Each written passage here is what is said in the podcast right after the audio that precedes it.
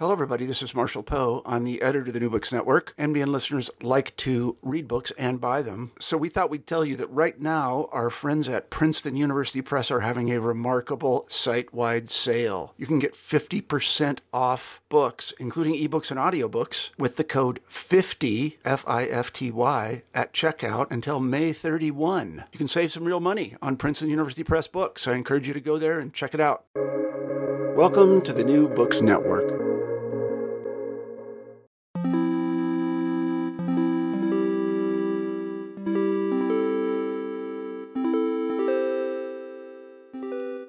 Welcome to the New Books Network. I'm Pierre d'Alancaisez. Art loves a crisis.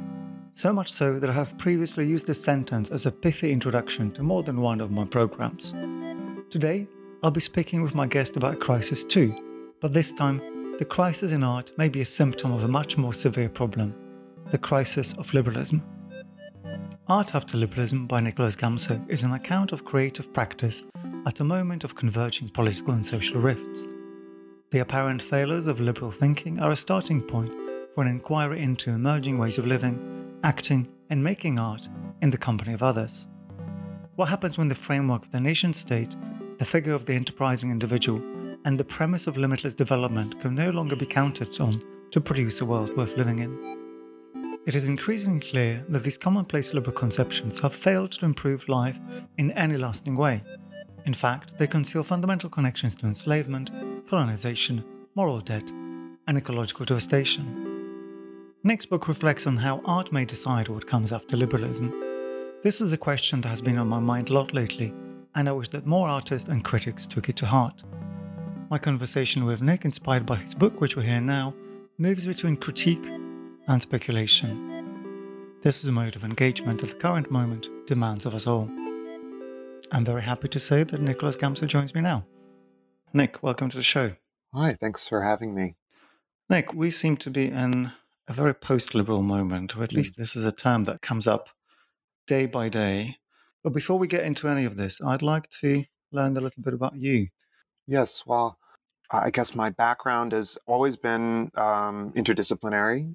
Uh, my training, to the extent that I have training, was in a field called American Studies, um, which is a, a, kind of interdisciplinary discourse. Um, you know, there was the old American Studies, which was very interested in uh, questions of um, inherency. What is the American novel? What is the American sensibility? Mm-hmm.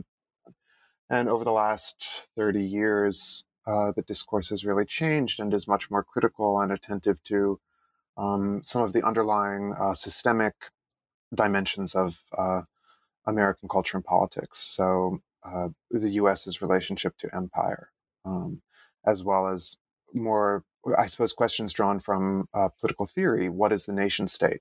What's the relationship between colonial settlement uh, and indigenous peoples in the North American continent?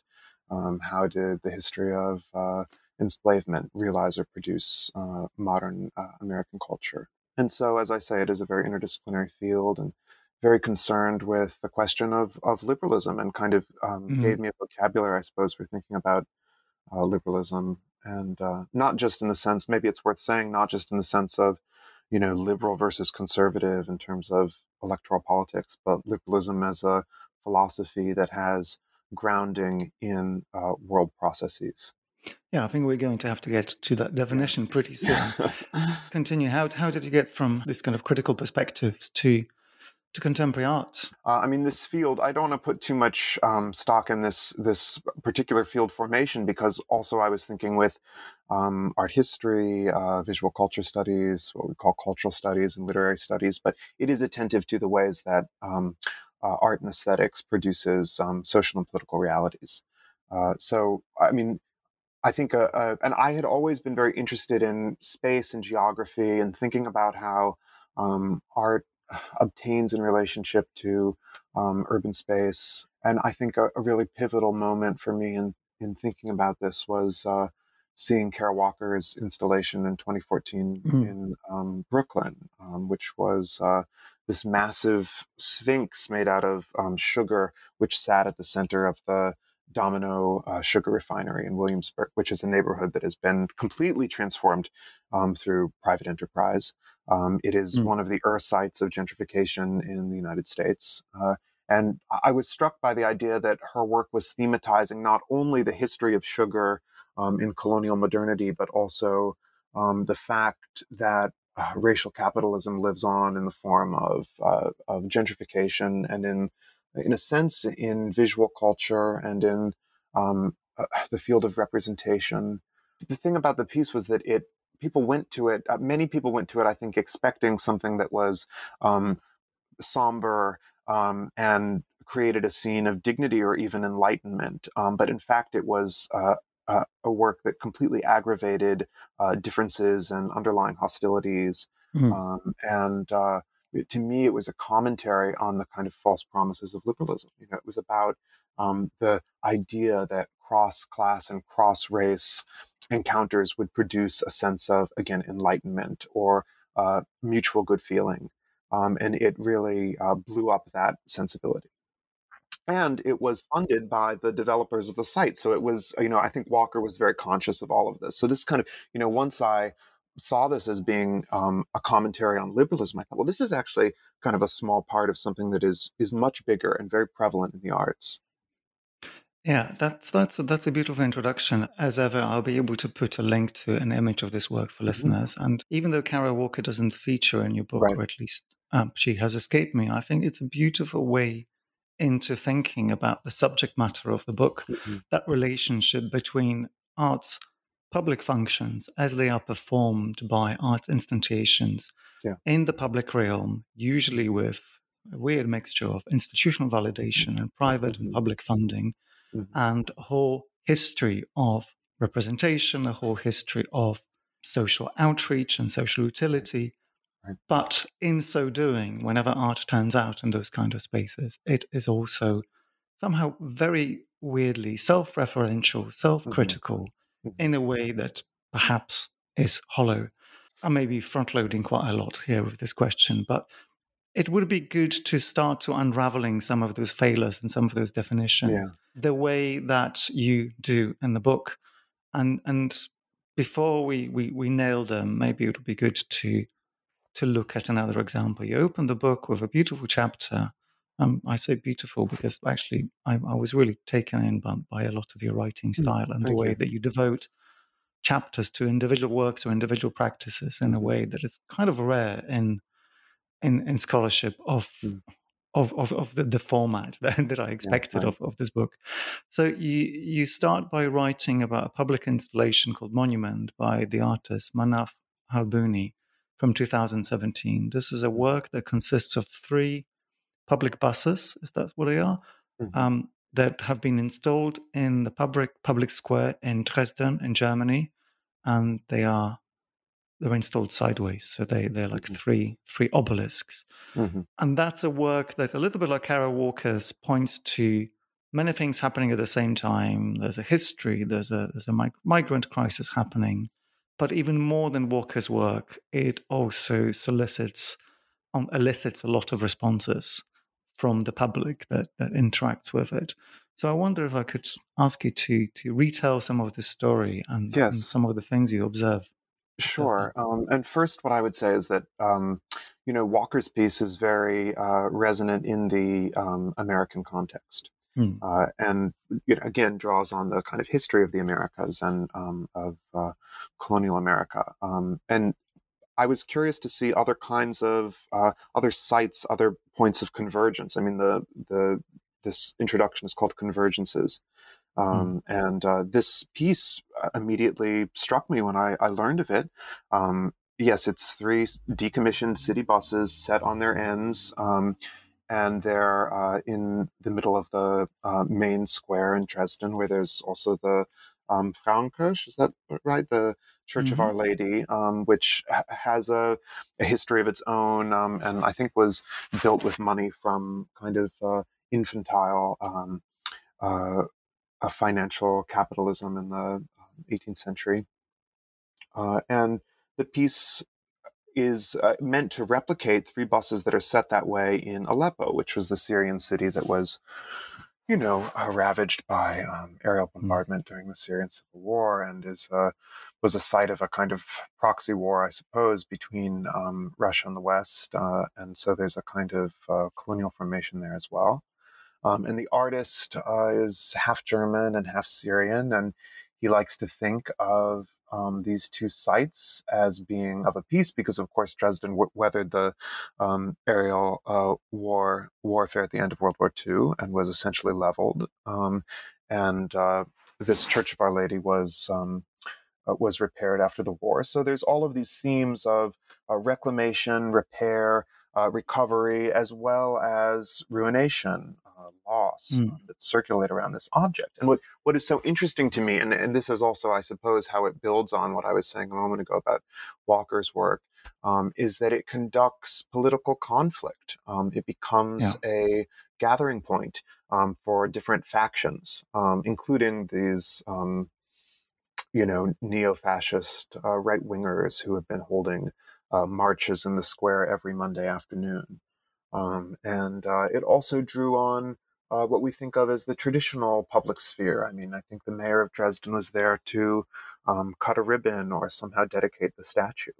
Uh, and interestingly, it's been it, it showed as well in Berlin, and I think it's in Amsterdam now or was recently.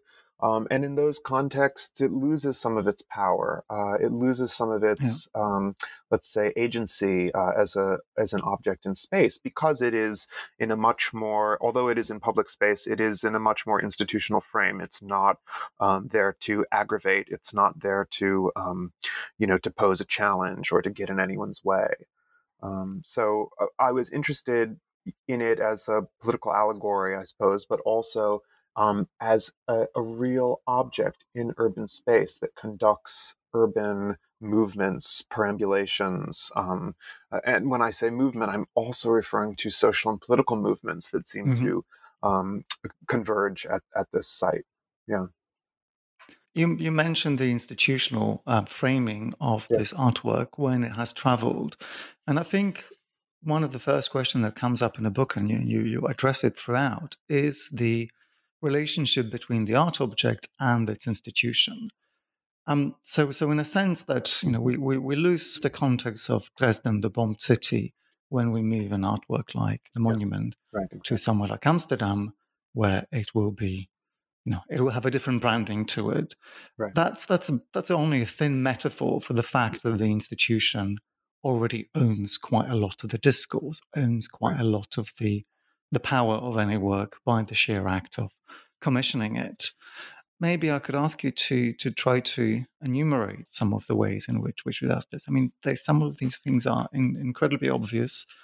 You know, institutional critique and legacies have right. have exploded over the last few years, in as much as the art world seems to have completely turned mm-hmm. against the institutions.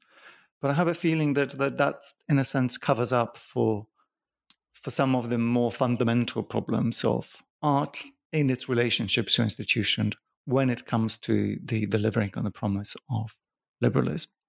Yes. Well, I mean, I'm going to make the more conceptual statement first, which really just occurred to me, which is that institutions um, like uh, institutions like museums and also I think universities share this have the same require the same kind of uh, legitimacy, popular legitimacy as political institutions do.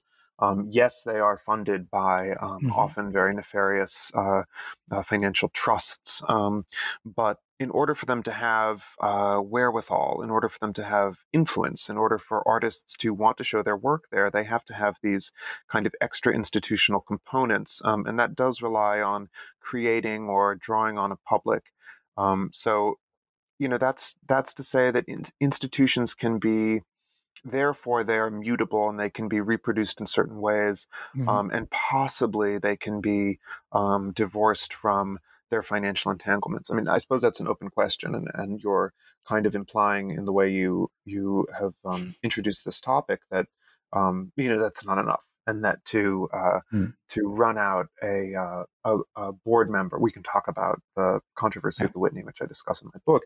To run out a board member is um, just a, a mere token, um, and that the institution's mm, logics, um, the kind of ethos of the institution uh, remains, and that's the thing that needs to be to be challenged. Um, uh, so I, I, don't know if I if I necessarily agree with that. I mean, I think uh, and forgive me if I'm misunderstanding. You know, I think mm. it is no, significant that um, that the boards of these institutions are being challenged, um, because one of the things that uh, contemporary art museums have done is privatize culture, um, and so they they need those kinds of um, financial arrangements, uh, and so to highlight those. Most museum goers are not aware of those. They don't read the names of the donors, and the donors' names are, of course, disconnected from their um, from their industries.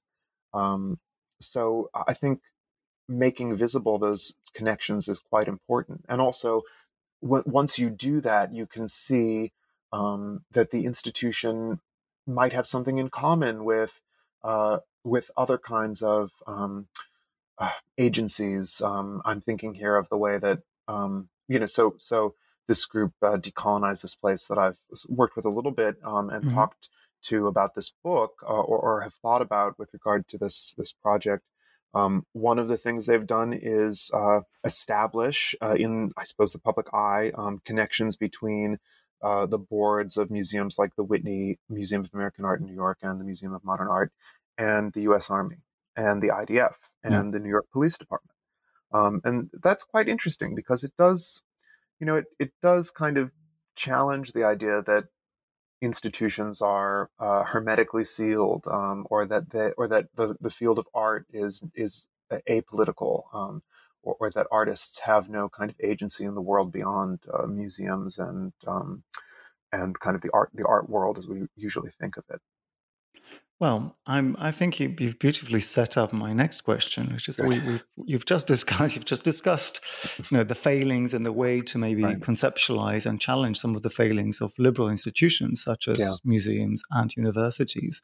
But from then, I think the follow-up question must be: What is it about the liberal in liberal institutions that might be contributing to this project? And I think, you know, or maybe 15 minutes into our conversation, it's it's it's about time we actually gave a right. functional definition of, of, of liberalism and and try to discuss its either failings or its fading or or, or mm-hmm. rather maybe your project for reforming aspects of it. Mm-hmm. But let, let's start with a dictionary definition because I think I think for, for those That's of our listeners idea. who yeah. might not be living in liberal democracies and particularly those who are not, you know, don't have the word liberal in one, on one of the ballot boxes. Mm-hmm. Um, mm-hmm. That might be. Well, useful. they are probably the ones who are most uh, attuned to, you know, perhaps what it really means and doesn't yeah. mean. It seems to me that liberalism, to give a somewhat reductive but a, a useful definition that we can unpack, liberalism is a kind of complex of ideas about freedom. Um, and those can be, and of course, freedom is a big word, also worth unpacking. But some mm. some of those um, variations could be individual freedom, free markets, free speech and free expression, free mobility and movement. But of course, understanding or, or, coming to terms with the idea of freedom requires coming to terms with its opposite. I mean, how do you know you're free? Mm-hmm. Because someone else isn't free.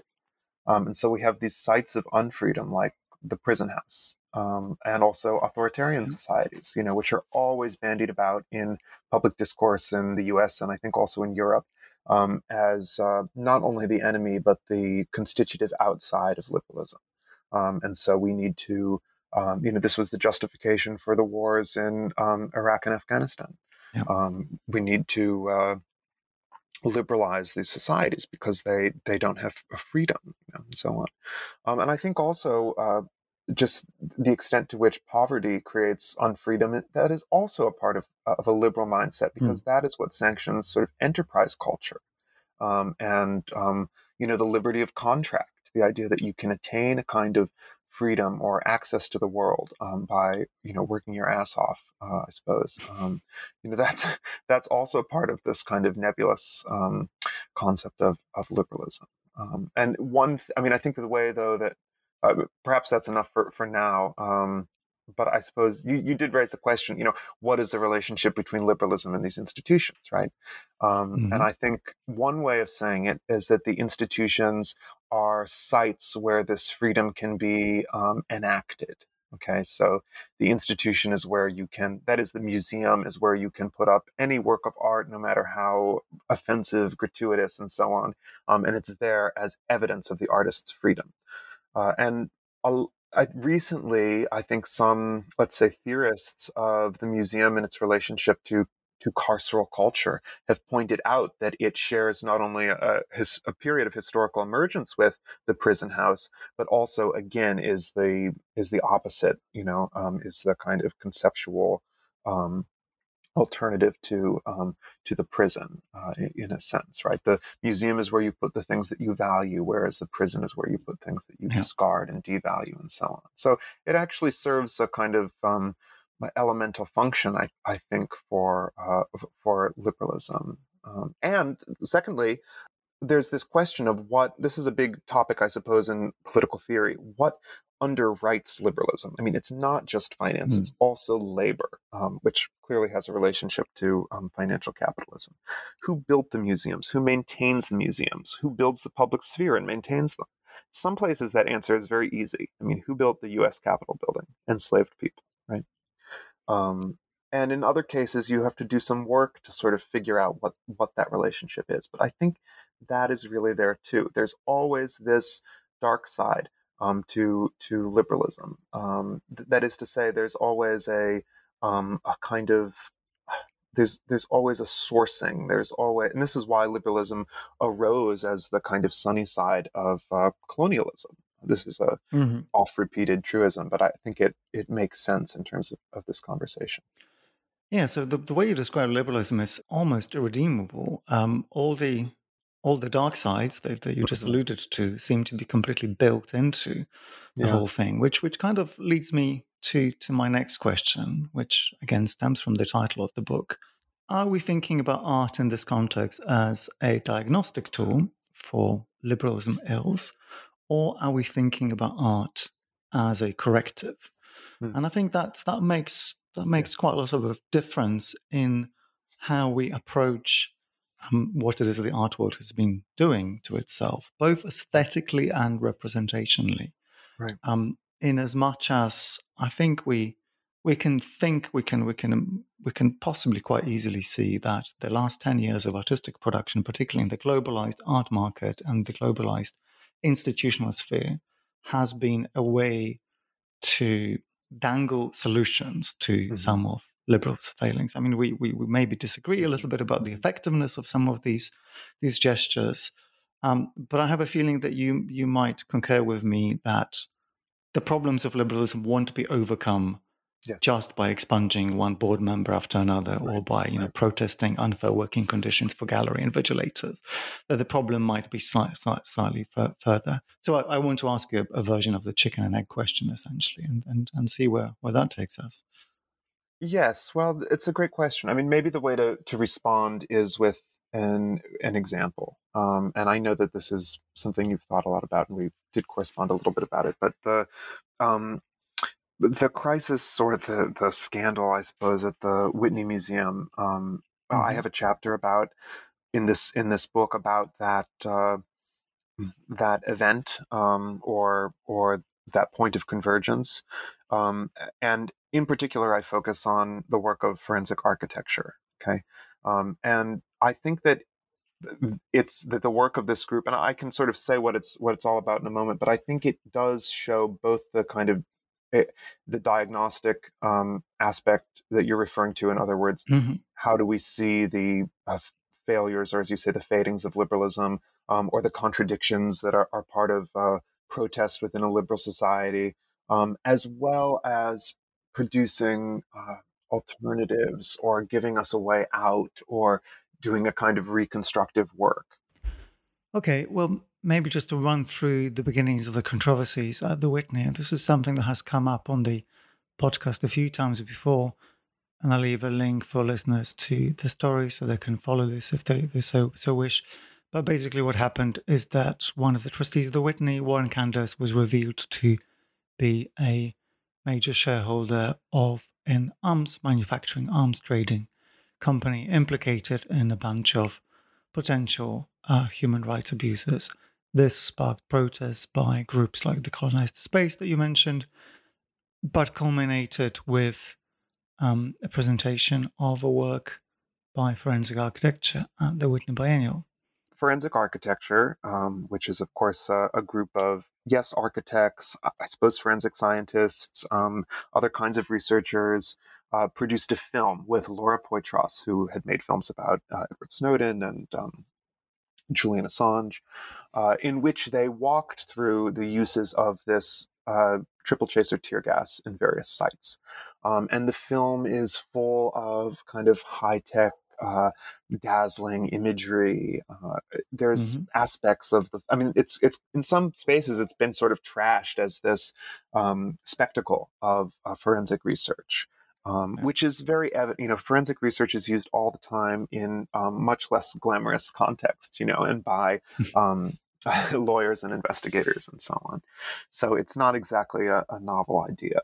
Um, and uh, one of the ironies of this work, or contradictions you could say, is that it was commissioned by uh, the curators of the biennial. Uh, and so the artists seemed, in a sense, to be complicit. Um, and not only were they collaborating with the museum, perhaps to gussy up its own um, skeletons in the financial closet, but there also seemed to be this capitulation or fealty to to tech development. I mean, they used um, these research protocols developed by um, proprietary, uh, but by by tech companies. You know, these softwares like uh, like I think it's called NVIDIA, um, and so they were a sense, in a sense, contributing to um, uh, to this proprietary software and so on. Um, so, so, that's so that's an example maybe of um, you know those contradictions are are a way of of identifying um, the as you say, the, the contradictions of um, protest within a liberal public sphere or protest in a museum space or politically engaged art within a museum space. Um, at the same time, uh, it was part of this larger kind of social movement um, that involved the boycotts and artist pullouts. Um, and this eventually led to this guy um, being um, essentially forced to resign from the board of trustees. Yeah. So there was an immediate outcome, and you could say, well, that's just one instance. You know, the story isn't over, and that's all true. Um, but you could also say, well, there was a momentum there. Um, and what's kind of more interesting to me, um, and this is really, I suppose, the answer to your question about what alternatives to liberalism are there, or how do we think beyond um, the liberal public sphere. Um, this this activity created a liberal, or excuse me, created a kind of counter public of people who were not associated mm-hmm. with the institution um, and who were not um, were not the the public of the Whitney Biennial, um, which you could think of as being a more institutional kind of public. Um, and so that, to me, that kind of reconstructive work um, is is one way of of answering your question. You know, so this piece um, did diagnose the contradictions and dilemmas associated with liberalism, but it also showed you the way that alternatives can form outside of institutions. Um, indeed, there was a transnational component, you know, uh, and this is one way that forensic architecture, you could say, aided in the protests. They did send people out into the field to, you know, as I say in the book, lean over and pick up um, disused tear gas, uh, uh spent tear gas canisters, right? um, including artists like Emily Jacir, um, but uh, and and organizations like B'Tselem, but uh, uh, other other kinds of people who were involved too. So there was it was a popular um, effort um, that happened to have one foot inside mm-hmm. the institution, and one could say that was you know in some ways that reflects the contradictions of doing um, socially engaged art or institutional critique. You could also say that this was intelligent because there was a foot in the institutional space, right? uh, you know, it's it's simply one example out of many different kind of tactics. Uh, I think what you've what you've said is in, incredibly interesting. You've framed a couple of things in, in ways that I, I haven't quite considered. Before we move on, I want to to give some explicit space to the way you define your project, because I think even in the first chapter of the book, you suggest that once we have diagnosed some of the problems of liberalism, that some of which are, might be irredeemable, you do find a very concrete space for art and artistic practice itself to to perform within all this. Mm. And I'm going to quote a little bit, and this might be a little yes, bit, bit jarring out of out of context, but but I think the language of at least to give our listeners the kind of the flavor of the language that you use is quite important.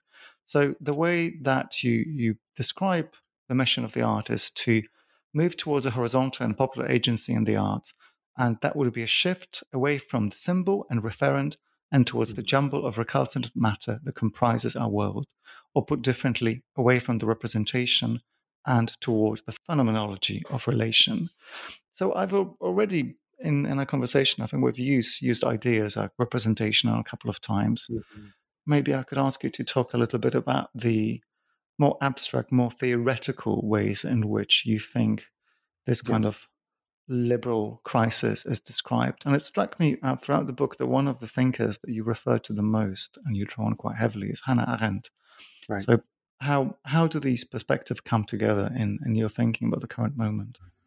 Yes, well, thank you. Um, Hannah Arendt certainly is um, is a, a, pivotal figure in the book. You know, I, I, in a sense, I'm ambivalent about uh, about her, uh, given many of the things she said, especially later in her career. But um, she did give us a vocabulary for thinking about political phenomenology. Um, and mm-hmm. especially in the context of liberalism, where there's so much attention on kind of individual feats um, or on the representational dimensions of identity politics, uh, which sometimes go nowhere, um, you know, as we know. Uh, this interest in phenomenology, in relation, in appearance, uh, in action, uh, seems to me to be very, very useful. I mean, it is a way of channeling our interests in direct action into a wider frame, perhaps. Um, she says something that I, I, in her writings about the American Revolution, actually, which is, of course, a, a liberal or bourgeois revolution. Nevertheless, mm-hmm. I think it's worth repeating seizing power is not about taking over institutions. It's about picking up power where it mm. lies mm. in the streets. Uh, and I, that could mean picking up the cobblestone, you know? I mean, certainly it means that there is power in collaboration um, and that there is no such thing as power without um, working in concert with others. But it also points us to real matter, uh, to infrastructures, um, to spaces, uh, and, and the built environment. Uh, this is a kind of infrastructure, but mobilities, um, thinking about the supply chain crisis, for example. Mm-hmm. Um, and this was really brought home to me by, by looking at the way that um, migrants have, for example, uh, run through the Channel Tunnel between um, yeah. the UK and France, right? Um, and uh, the huge obstructions that that caused. Um, and mm. obviously, since the beginning of the pandemic and with climate change as well, um, there's been a huge breakdown in the supply chain system um, and in other kinds of, uh, of uh, infrastructure that is central to, to capitalism. Um, so there's very practical reasons why I'm interested in that, but I also think it it just gets us away from the idea that art is politically significant because of who the artist is um, or or what it what it shows, what it represents, um, and, and, more what's really more interesting to me is how it conducts bodies in space um, or mm-hmm. how it transforms the spaces where, where it is situated. Uh, and this is also one of the reasons, you know, in this book, I'm, I'm for the most part talking about well known artists. Um, and uh, mm. in some cases, this is true of forensic architecture. It's true of Wolfgang Tillmans. Um, it's, I suppose, true of other other artists who I discuss. In some ways, the uh, celebrated nature of their work and persona gets in the way. Um, and so I try to um, step back from the kind of biographical readings um, and turn to what their works do to shape uh, social and political interactions. It's, it's, it's not an, a kind of immediate answer to the failures of liberalism or to the crises of liberalism. It is also a way of diagnosing um, the challenges of doing political work in the context of a liberalism that absorbs protest um, and that that sort of identifies actors and then turns them into um, institutional actors. As yeah. in other words, identifies abolitionist actors and turns them into institutional actors. I think this yeah. is a way around that.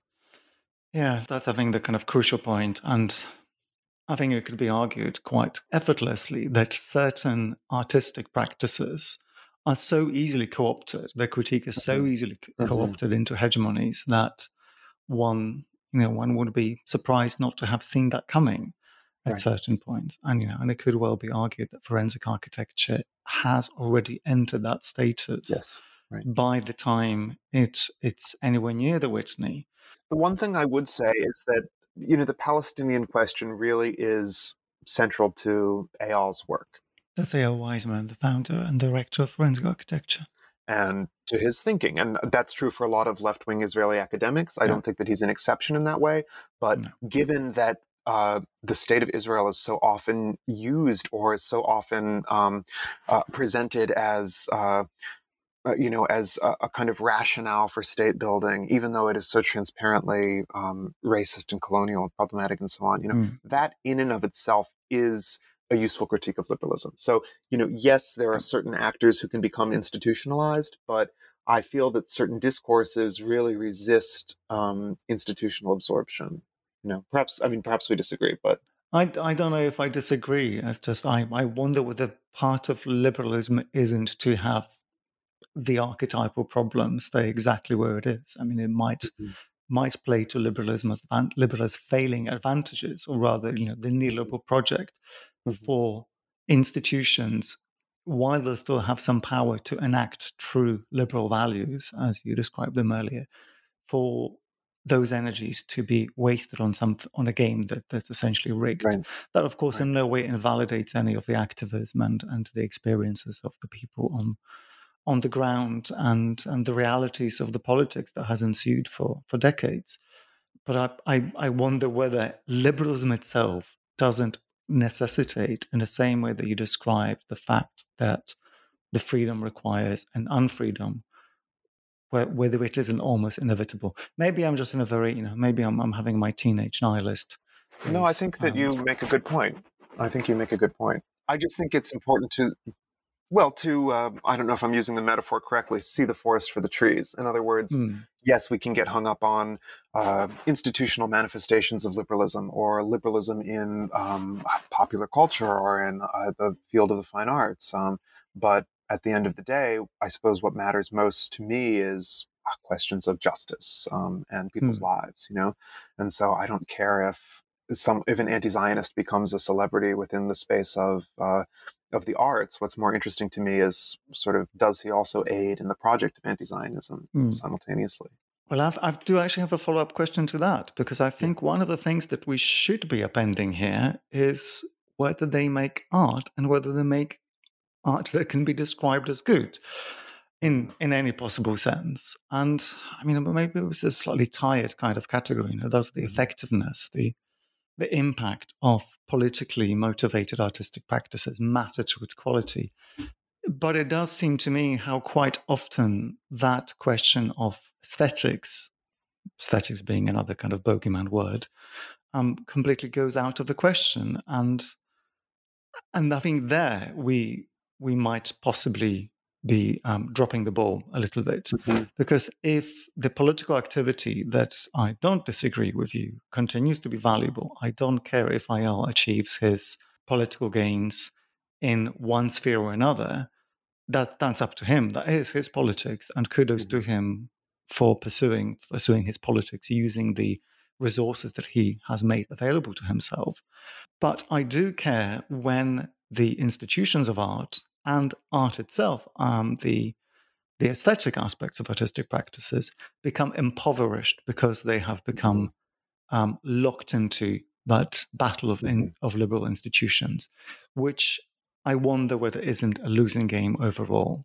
I'm, I'm unfortunately I lack the metaphor to to go back to your earlier question of freedoms versus unfreedoms, but I think this could also be framed in in a, in, in a similar way. Yes.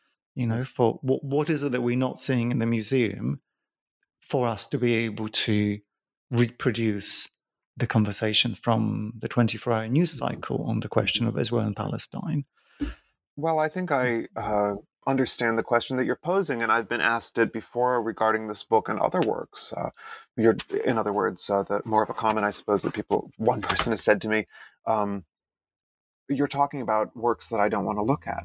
Right, um, and there's no uh, beauty or kind of aesthetic merit to some of the works that you're talking about. I, I mean, I suppose in a way it's debatable. Um, uh, for me, the reason why I'm intrigued by these works is yes, because they're interesting, which is obviously a catch-all Mm. word, but one worth pausing over. I mean, they do uh, animate my my consciousness. They do um, make me think harder about uh, what appears uh, within the frame of the work, perhaps, and also um, what the artist might be mm, drawing on, or what you know what I as a viewer or, or others are experiencing. I find those questions intensely interesting.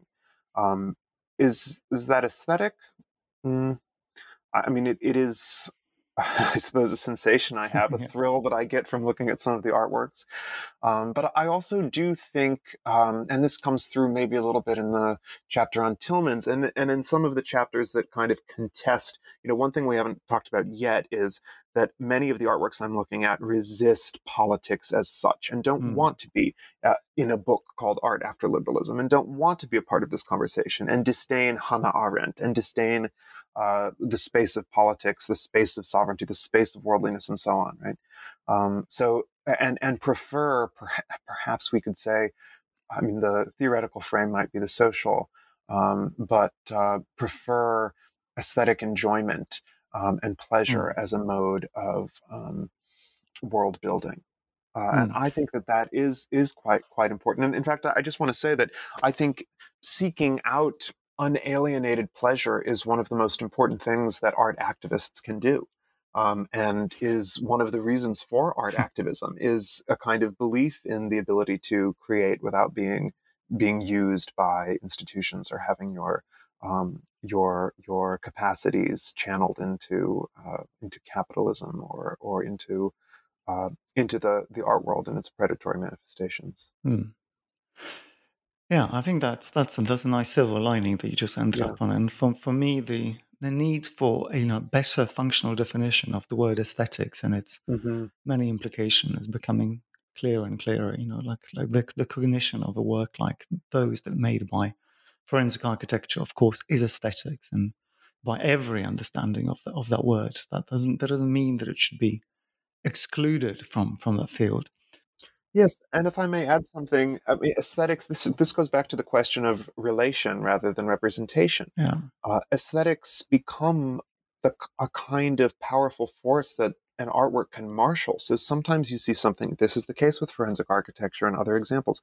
Sometimes you see something that is visually striking or dazzling, um, and it is used in the service of power. I mean, this is completely what um, post-industrial capitalism, um, you know, the, the kind of logic of the spectacle that is that is employed, um, or the uses of beauty um, in certain industries. Uh, you know, on the other hand, those forces can can be used to mm, to create uh, or to um, to induce political commitments, um, to attract uh, a kind of counter public, um, to to bring about a sharing or or a kind of consciousness. So I, I think that aesthetics can you know one doesn't have to um, separate aesthetics and politics. I see the two mm. realms as being very complementary in certain ways. Well, talking about the, the kind of easy application of the word aesthetics, let's move on mm-hmm. to your chapter about Wolfgang Tillmans, who, yeah, I mean, I'm not being cheap here. He he does make visually stunning work and has yeah. done for about um, 20 years, if not more. I'll, I'll put in links to to a few key works for listeners, but just to maybe describe some of the things that Tillmans is known for. Um, it's his portrait photography of right. kind of Berlin scene of the 80s and the 90s, mm-hmm. usually young, pretty people wearing mm-hmm. sportswear, lots of polyester, looking quite right. sexy, looking quite quite what I guess we would now call queer, even though I, I don't think he would have subscribed to those labels mm-hmm. straight away. And Tillmans had quite a quite a big presence in London over the last last 20 years. And in particular, he came back to the fore in 2016 when he was one of the people um, spearheading campaigns uh, for Britain to remain within the European right. Union, producing a whole bunch of posters with slogans like "No man is an island." I mean, he he did not succeed, um, mm-hmm. which I think he bemoans in in many interviews. But I'm, i really enjoy the way in which you try to bring his politics, and I'm going to posit that that Tillmans is not only an example of a liberal artist, but he's also an example of the perfect neoliberal artist in many mm-hmm. senses. So the way you bring his aesthetic work and, or rather, the work itself, the work that doesn't explicitly say vote X or Y or you know fix this particular social problem, um, with his politics proper, Yes, I think that it's a successful reading. Um, mm. And I, I, he certainly is. I mean, that is a case where, yes, looking at his work and in particular the more didactic, work associated with Brexit and and some of his I mean he's a writer too a lot of his kind of political commentary um, you know is uh, symptomatic of uh, the contradictions of liberalism or of the kind of failures of liberalism um, or the challenges of being a being a politically engaged artist but also being a, a celebrity essentially you know and at the same time I do think there's something I mean as you say the work is visually stunning but also um, it it is attractive. You know, I mean, mm. it is. Uh, it does do that work of um, drawing an audience together or conducting a group of spectators into a space. Um, it thematizes bodies in motion. Um, it gives us um, a, a, kind of uh, point or, or an anchor for the phenomenology of relation. Uh, it it does this in a way and, and often in counterpoint with liberalism. So one of the things I talk about, maybe I should just spell it out a bit a bit. Um, yes, he has this series of posters that are around Brexit and he was uh, you, know a champion of Remain. At other points he's um, done these kind of travelogues, going, for example, to St. Petersburg, and um, also he spent a lot of time in Africa. He just had a show in uh, in Lagos, um, where he appears to be a sort of emissary from the Free West, uh, hmm. showing the um, clean and sparkling image of the kind of queer success story, uh, and um, offers a, a hand to people who are in need. Um, but what is so interesting to me about certain projects like that, in particular his work in St. Petersburg, is that it, it was a counterpoint to a show at the Hermitage Museum. Um, and so it does exist in relation to his institutional validity. Um, and he sort of took the opportunity to build those bridges with um, with the people who he worked with. Yes, that is a kind of uh, liberal gesture. Uh, I think he's conscious of his status as a um, major figure and someone who has been validated by institutions. Yes, yes. Um, but again, what is most kind of interesting to me and compelling and perhaps recursive um, is the way that he thinks about uh, materiality, uh, infrastructure, mobilities infrastructures. I mean, all of these images on airplanes, on trains, and so on. He's really helping us to grapple with the idea of the world, not just as a totality, but um, as something one can be embedded in. And I think that, you know, I, I feel strongly the desire to defend him. Um, because while I, I, mm-hmm. share some of the ambivalence about his um, some of his political statements, I think it comes from a place of really wanting to engage with the world and to be a political actor, and and not to um, be kind of sheltered uh, in his celebrity, as a lot of artists are um, and as a lot of people in politics certainly are. Um, so I, I, admire that worldliness, um, and I, it comes from a particular position and a sensibility that I think was learned through engaging in queer subculture, and that's kind of what I argue in the uh, in the book. Um, and mm. also, he's showing us, you know, in political theory, there's this anxiety around the category of the social. Hannah Arendt, for example, um, has argued that uh, social is the site of inaction, right? Um, hmm. it's mm. a kind of sphere of, and she's talking in part about social reproduction, but also spaces of social life. Uh, and she's gotten chewed out by, you know, various um, feminist theorists, for example, because of that. Um, and I I agree with the critique. I mean, not her critique. In other words, the critique of of um, of her work or of the of of politics. It has to engage, um, if not encompass, the sphere of the social as well. And I think he's showing us why that space can be. That is the space of the club, of the bar, of the festival, of friendship. That can also be a space of meaningful political engagement, especially when the public sphere is so rotten, you know, and when there's so few opportunities for doing meaningful political work in um, in the spaces we think of as being political. In other words, electoral spaces, the media, the fourth estate, you know.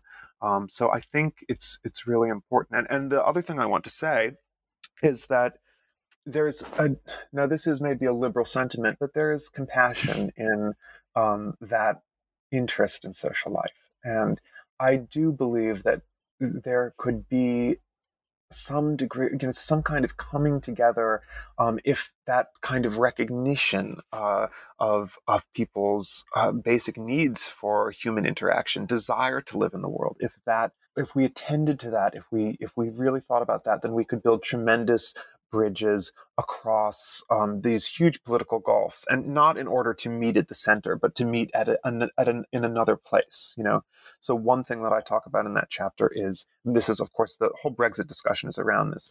How do you deal with um, with liberal disenfranchisement um, on the right? You know, and a feeling that people, some mm-hmm. people have on the right. Um, including on the you know the radical right, um, that they have been disowned by uh, by liberalism, that they don't get anything out of liberalism, that their world has shrunk, or that inequality has reduced them to a sort of semblance of a human being. Um, and I think he is interested in that topic, and more to the point, I think he shows us that there are ways of interacting um, that can actually create solidarities. You know, um, and it's it's a bit of a cliche to say, you know, have a basketball game and all of a sudden the uh, you know these various factions will come together and you know show teamwork and that sort of thing. But there there is also something interesting to me, just in terms of you know sort of outside of the liberal question, but in terms of how politics works, to think that that kind of mm, collaboration uh, can actually generate something interesting. Hmm. I'm, I am going to challenge you a little bit on, on some of this yeah, reading please. because one of the notes that I took when I was reading a chapter, and, and maybe this is something I already thought about Tillmans and, and arts, artists like him, is that while they make a a, a good case for, for liberal values, and, and Tillmans has been very explicit, you, you cite him saying that should Brexit go ahead, it would validate the hatred of of anti-liberal sentiments. So, you know, mm-hmm. essentially, if Britain voted to leave, that would mean that uh, we have been taken over by, by people who are just utterly unacceptable and vile. And that's that's something that I took issue with straight away because mm-hmm. the liberals' contempt for anti-liberal sentiment. Um, I think is incredibly counterproductive for a couple of reasons. There's also another moment where that you cite, and and Tillmans is just showing himself to be completely incapable of understanding of the realities of the lives of, in, in this particular conversation that you cite of him with a politician from Lower Saxony. Um, mm-hmm. Just kind of is incredulous to the idea that the rural right. poor in Germany would be alienated. Mm-hmm. And there are a couple of things to think about. You already mentioned the idea that there might have been disenfranchised, that this, you know, this new right or this kind of crusty right, whichever whichever whichever we ascribe to. These are people who are disenfranchised from liberalism. They've forgotten how good liberalism would have been for them. And here, my question to Tillmans, maybe to you, is well, how effective then is the work that Tillmans is producing at convincing those left behind that liberalism is good for them? And two, actually, is it not feasible that there are other ways of organizing one's attitudes to freedoms in ways other than those liberal ones. And and of course it's it's a kind of very quick talking point to start descending into conversations about the undesirability of racism, homophobia, etc., as again you cite Tillmans doing. And I'm nowhere near suggesting that we should be, say, tolerant of those kind of views at a level of organizing society. But I think the dismissal of the liberal artist and the liberal critic of all alternatives, of all suggestions for reforming aspects of liberalism as automatically undesirable because of those kind of you know right. deep right wing, essentially fascist qualities, I think is is actually super counterproductive to the project of um, maintaining and adapting and re-evaluating the liberal values themselves. So, in a sense, like the first line of critique is always, "Oh, but look, you know, Tillmans has it so good. He's he's jetting off between one plane or another, right. and he becomes ambassador to for neoliberalism in in Lagos, and that's that's kind of shallow, you know. It's good for him, but the second second question is just is just how good is he at convincing his audiences, those that are not already on his side, and equally therefore privileged, that what he's proposing is going to be functional and how right. does it actually ideologically work with their conceptions how much space does liberalism the the you know the idea of freedom of belief freedom of conviction how encompassing is it of of that kind of dissent Well, I, I agree with the premise of your of your question. Uh, in other words, I, I, agree that his political statements are ineffectual in a sense, um, and that the people who mm. he could potentially be reaching out to are not there, or they won't receive those statements. The only people who are paying attention to those or to what he's saying are either in his camp or sympathetic to his camp or perhaps apolitical and are interested in his work because it has you know pictures of sexy boys in it and that kind of thing mm. right um, and so nothing wrong with why, that no i mean that's why i like his work you know and in fact my my interest there you in... go. I, this is this is this is all i need for the tailor. You like his, like his work because of the pretty boys. Good. Well yeah but you know when i first my first encounters with his work were ambivalent because I felt that they were such it was such a scene, you know, it was like his and now I'm contradicting maybe some of the things I say in the book, but um his exhibitions show in fact if you go see them um, and you pay attention to the crowd there they reveal all of the hierarchies that you see in queer life. Um, and uh, I, can't blame him for that exactly. I mean, that's part of uh, the art world too, I suppose, is that those hierarchies exist or they um, overlap in some sense with uh, other kinds of, let's say, subcultures and certainly queer and gay subcultures in particular. Um, so I, think that that is there, and those are some of the reasons why I find his work quite interesting. Um, and it should also be added that he does a lot of work that is basically outside of gallery spaces and that you might yeah. encounter in a magazine or something. And so they do have other kinds of they allow for other kinds of interface. Um, but this is why I, I, think that we need to kind of reduce the, the figure, reduce the celebrity. It's hard with him because, of course, he is this kind of um, you know delightful figure. Um, people enjoy, I suppose, interacting with him and um, having him serve uh, on juries. And uh, you know, he's a frequent kind of guest speaker at uh, hmm. museums mm. and institutions. Um, he he also his work i think is as i say in the in the chapter in some ways it is very much continuous even though he he does not really do you know he doesn't do commercial fashion photography but his work is published in certain commercial magazines yeah. and it's very much continuous with the aesthetic sensibilities of as you say neoliberalism. Some of his work is i should say. So yes that's all there. That's all true.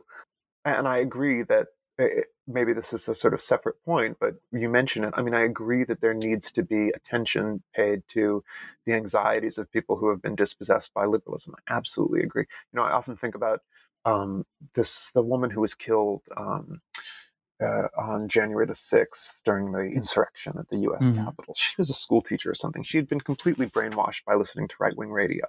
Uh, she was confused. Um, and she made a video of herself on her way to Washington, D.C. for this event. And in it, she said, I can no longer be a bystander. I can no longer be a bystander, you know? And that really struck me, in part because Hannah Arendt has said the exact same thing about her own political becoming. You know, she realized at a certain point in her life she could no longer be a bystander. Now, she was not confused about what she needed to pay attention to at that moment in her life, certainly. But that desire to live in the world, that desire to participate in in in action, in uh, making decisions, in being having the capacity to judge and with others judge, make decisions and um, and move. I suppose you know that is a very real and a very important uh, part of human experience. You know, and I don't want to speak in too too universalizing terms, but um, that is the basis for politics: is the desire to get involved in a real way. Um, and I think that Tillman shares that desire, and I think his work impels that feeling. I mean, it not only does it show, but it, part, it participates, I suppose, in these kind of world making and world forming uh, events and scenes. And I know people, this is anecdotal, but I know people who were very kind of right wing or um, sympathetic to the right. And then they came out of the closet and it turns out that they, they didn't really have those sentiments. They just, you know, wanted to be part of something, right? Um, so I think that there's, I'm speaking in somewhat abstract terms here. Oh, um, and I don't mean to dismiss, obviously, the critiques of the right. I mean, it's horrifying. It's utterly horrifying. But I think uh, at the same time, one has to pay attention to people who feel left out. I mean, that is so important, and not to you know so much of the inc- what passes for inclusion in liberal institutions is just uh, absolutely paltry and um, in some ways uh, condescending. And this is a big problem with social practice. I mean, something we can talk about maybe a little bit later, but. Uh, mm. Does that make sense? Does that re- answer your yeah, question? Yeah, it, ma- it makes sense. I'm, i was laughing slightly because I, I have quite fundamental disagreements with, with some, some of your attitudes, and I don't particularly want to go on record and and make it sound like I'm have any defenses of any of the particularities of uh, political demagoguery that you might have alluded to. But I think one of the biggest problems of liberalism, as, and I already mentioned this in my last question, is its contempt for illiberalism. So hmm. the fact that we automatically frame anyone who might be straying towards the right, homophobic, as this kind of persona non grata until they happen to, as you were just saying, um, you know, come out of a closet and and make themselves appear like a good liberal. We don't need to look far, but the front pages of the New York Times before we figure out that actually the the liberal left, or in fact the the, the centrist and the general lib- liberalism has its own clubs for belonging, and those clubs yes. continue to be reinvented, and they are more often uh, than not uh, determined by exactly the same extractive forces. You know, the question of gender, which is not going to go away anytime soon, which is a flip side of you know of the coming out of the closet that you were talking about, is is showing itself to be significantly ideologically motivated. There is an element of brainwashing in half of these conversations without necessarily even wanting to point a finger at anything in particular. But you know, I think I've done it now. Um, I, I, I, think I think each both both the left and the right have pathologies yes. exactly exactly like that, and art's position art's position within all of that continues to be to be for grabs and, and all of that. Yes, I mean I completely agree with you, and this is both one of the challenges of of anti-liberalism and one of the opportunities of anti-liberalism. I mean, what is going to go in the place of this kind of middling liberalism that you have correctly, I think, identified with the New York Times? You know, to me, that is another kind of withdrawal from the world. You know, that the people who write uh, some, most of the columnists, I think, for the New York Times and certainly their editorial mm. board, you know, they do not live in the world necessarily. They live in a sphere of elite culture. Um, and I don't say that to kind of repeat the talking points of right wingers, because my, my sense is that the quality of their elitism is a bit different. I don't necessarily see them as being cultural elites exactly, whatever that could mean, but um, simply as being, you know, wealthy people who lived in extremely privileged environments. Mm. Um, all of their lives and have never really had to um, have engagements with, I mean, not just right wing poor people, but left wing poor people, you know? Mm. Um, and so there is a kind of um, anti worldliness that I think is part of what they do. And that's a part of neoliberalism, too. I mean, the whole destruction of um, uh, now uh, I'm using a term maybe to mean a couple of different things, but the the destruction of certain kinds of public life, you know, the privatization of public education, for example, that is an anti-worldliness um, that I see mm. as being endemic to neoliberalism. Um, and I also do agree with you that um, the left falls victim to the same kind of um, confusion, uh, or people on the left, certain people on the left fall victim to this. Some of it has to do with the kind of media ecosystem that we live with, which is also one that is completely privatized. Um, and, uh, you know, I think there are questions about whether what it means to have a shared reality. And I'm, I'm, you know, as you might as you can perhaps tell from reading the book, I'm hesitant to use that kind of language because whoever determines that shared reality tends to have a kind of interest. And so, so the ideological issues, um, they're there, but I don't want to necessarily privilege any one point of view. I, I view um, the the the the idea of after liberalism as being an open one. Um, my own sentiments lie with the kind of abolitionist project, um, and I, I do say that sort of later in the book. Um, but I recognize that uh, there is a degree to of of radical um, openness and instability that comes with the loss of a dominant regime. You know, absolutely. Well, I think we're in, in a very good place actually now. Then it's yeah. even if we don't necessarily agree as to what is the most likely outcome of this current moment, I think I think I can count on you in, in whatever the next revolution is, at least yes. to understand, at least to, to to wave the flag forwards for a radical reform of, mm-hmm. of liberalism. And I mean, I'm I'm, I'm slight, slightly joking here, but you know, we've we've corresponded a little bit in as much as the, the, the question of what comes after liberalism seems yes. to be at the moment being being answered in the media with with the with the words post liberalism, which of course doesn't actually mean we we're figuring it out. It's it's a term that has already had the defined meaning in the 1980s, and, and right. it sort of harks back to a certain type of Thatcherism and and Reagan politics, which which you know maybe is is something that we might get to see a cosplay of in, in UK politics in the near yeah. future. Um, we definitely have you know the liberal institutions preparing themselves for that onslaught.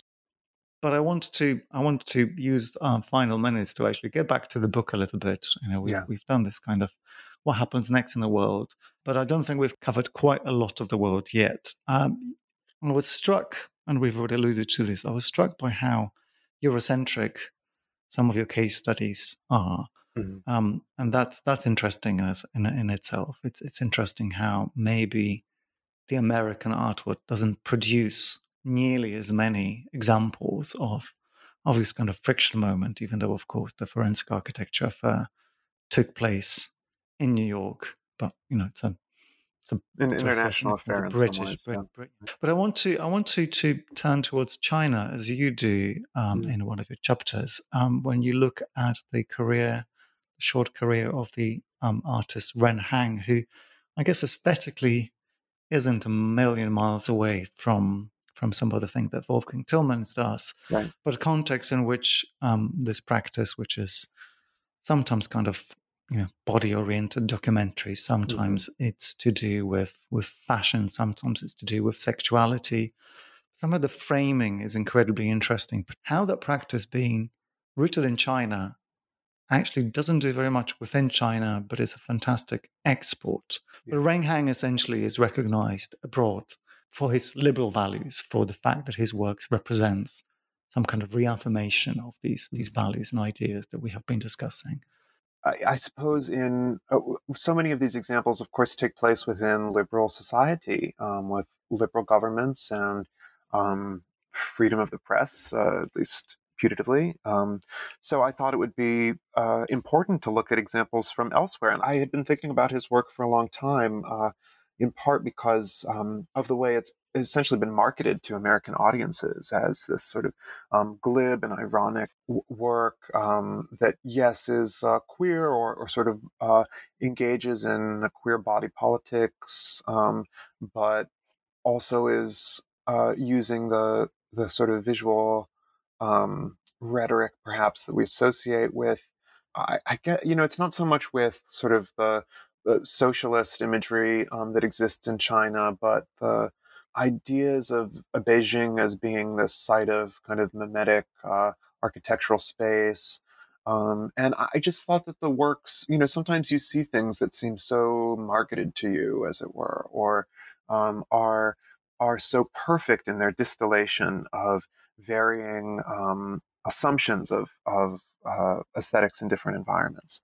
And I, I was also curious uh, and remain curious about just what happens to an artwork when it moves between different kinds of environments. And we've talked about mm. that a little bit with other examples like Manaf Halbouni's buses at the beginning of this conversation.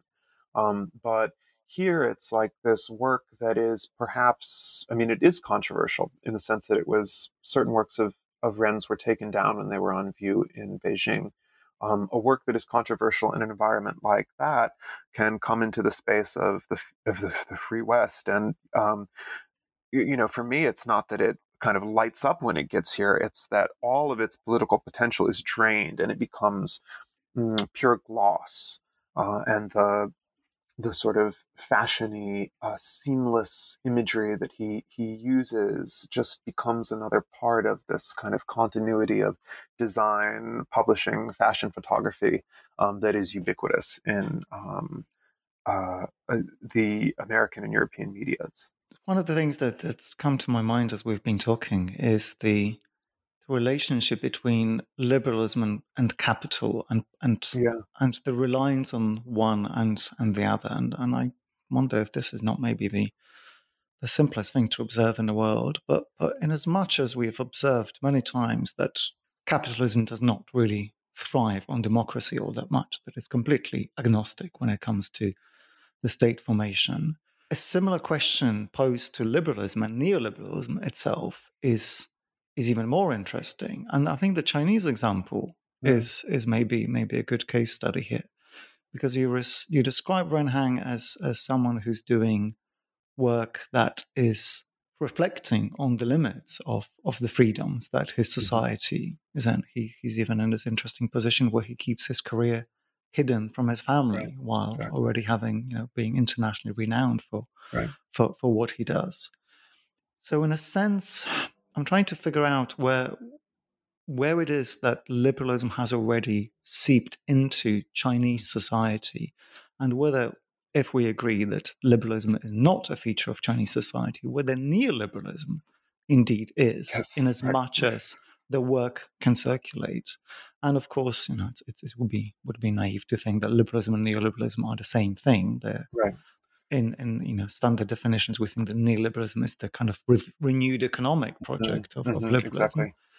But actually, maybe maybe it isn't, and and maybe the question which is which is going back to a previous moment.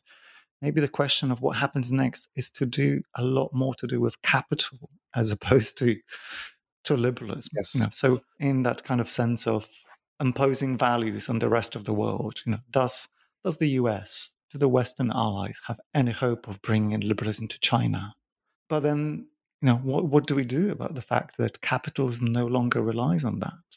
And and we do have kind of the odd the odd artist, the odd cultural artifact traversing the boundary, telling yes. us that there is a disjunction. You know, in that case, art really does have, you know, culture has a really, really special place in in being able to to really remind remind us that this, these these systems are not compatible mm-hmm. beyond the the one thing that actually oppresses us all and the one thing that we could probably all agree on we more or less unhappy with is capitalism. What your question makes me think of is just the zeal for capitalism in uh, the Chinese art market in the 1990s and 2000s and uh, the, ni- the end of the 1980s too.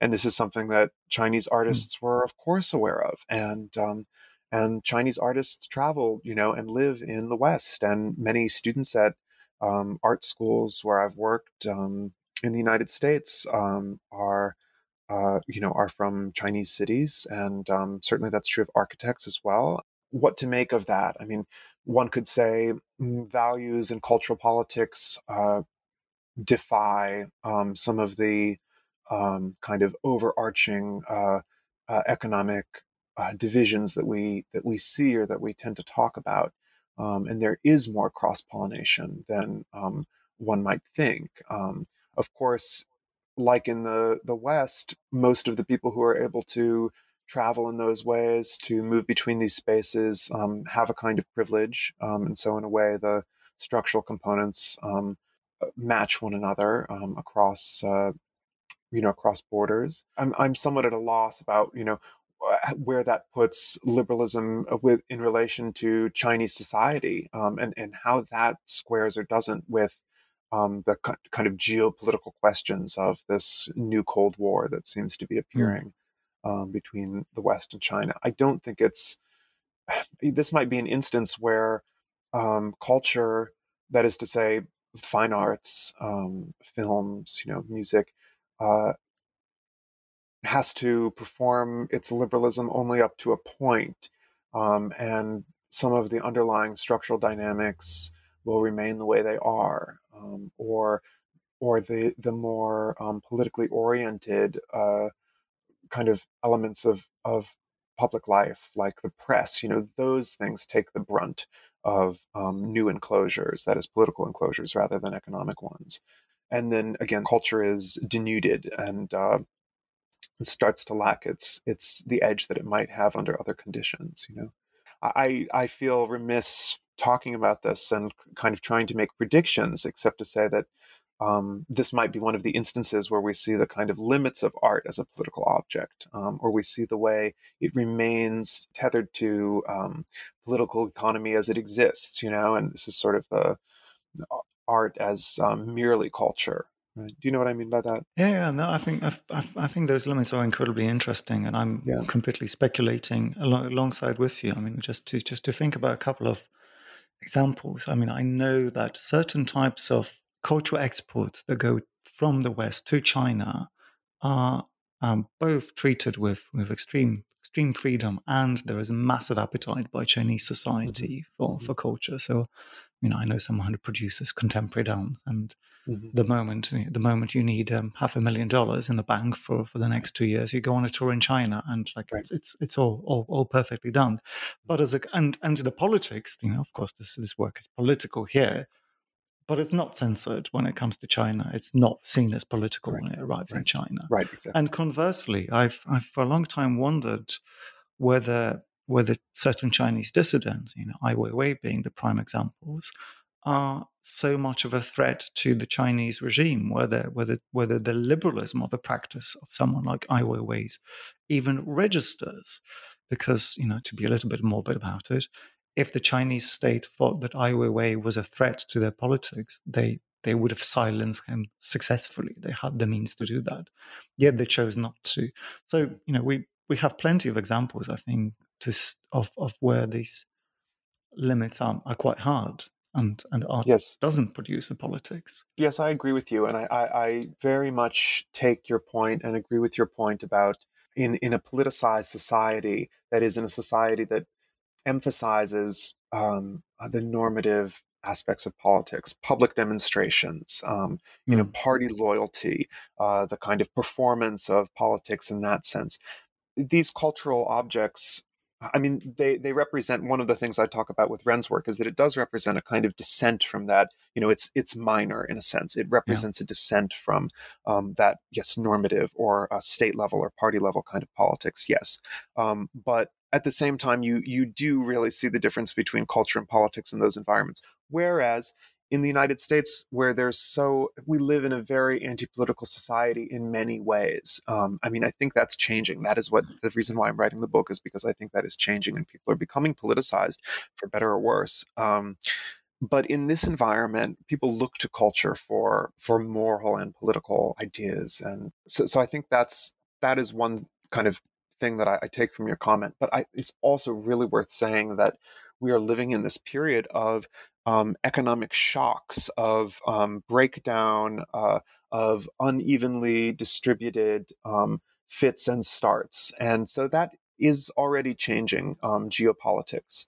Uh, and it, it is a big question mark. I mean, this is one of the reasons why it's so hard to predict what will come after liberalism as the dominant global political and economic regime. Um. Because we can't predict exactly the future of US China relations because so much of it depends on trade um, and on other kinds of um, uh, relationships that are themselves dependent on um, on ecologies, on uh, the availability of resources, on the availability of labor. I mean, this is so. This is the story that we're living with now, um, and so yes, that is what makes it a particularly interesting topic, but it becomes very, very challenging. And uh, not just to us as essentially outsiders to the political world, um, but also to people who are, you know, to our heads of state. They, they really don't mm. know, um, and their advisors don't know. So it's uh, an interesting moment, certainly, with regard to those things. If I could say mm. one other thing, but your references to the idea of the return to traditional or pre-secular kinds of um, movements. I think you really strongly see that in the arts in terms of a kind of return to craft, um, yeah. in terms of uh, certain presentations of decolonial thinking. I don't know if you went to Venice this year, but it was full of. Yeah, so you saw, I mean, it was an exhibit that was full of anti modernist, anti secular works. Mm-hmm I can't say whether the, their presentation was successful because I my sense is that most of the audience members, you know, did not understand the cosmologies that they were presenting and understood the works as being purely um, aesthetic or being even kind mm-hmm. of uh, diagrammatic in a sense. I mean, some of the works that were chosen were chosen clearly, you know, because they can be photographed and circulated on social media. Um, so to me, that is one of the kind of main threads. And it's interesting that they would also almost imply that decolonization was, you know, sort of invented um, on the psychiatrist's couch while uh, Dorothea Tanning and Leonora Carrington were were sitting there. You know, it's a really fascinating kind of and strange uh, route through art history to get to the present moment. But uh, to me, that was a, a really um, hmm, demonstrative um, example of the turn away from uh, liberalism in this within the sphere of representation, essentially. Yeah, that's that's a very very good read. I mean, my my impression of Venice was that it was completely devoid of politics, but I was completely inspired by yeah. the attention to aesthetic aspects of the work. It's an interesting case, you know, and uh, I'm not crazy about social practice. I'm not crazy about socially engaged art as a genre. Um, and I, I hope that comes through in some of the chapters of my book. Um, uh, in a way, I think those can be interesting, and certainly they create more problems than they, at times, they create more problems than they solve. Um, but there is also a kind of um, space within representation or within the more traditional plastic arts, um, and yes, mm. within craft, uh, which of course has a practical dimension, but yeah. um, where some of these things are being worked out, or or or or there's an attempt to think about some of these issues that we've raised around politics. Thank you so much for the conversation. Thank you for joining. Thank you very much. Appreciate it.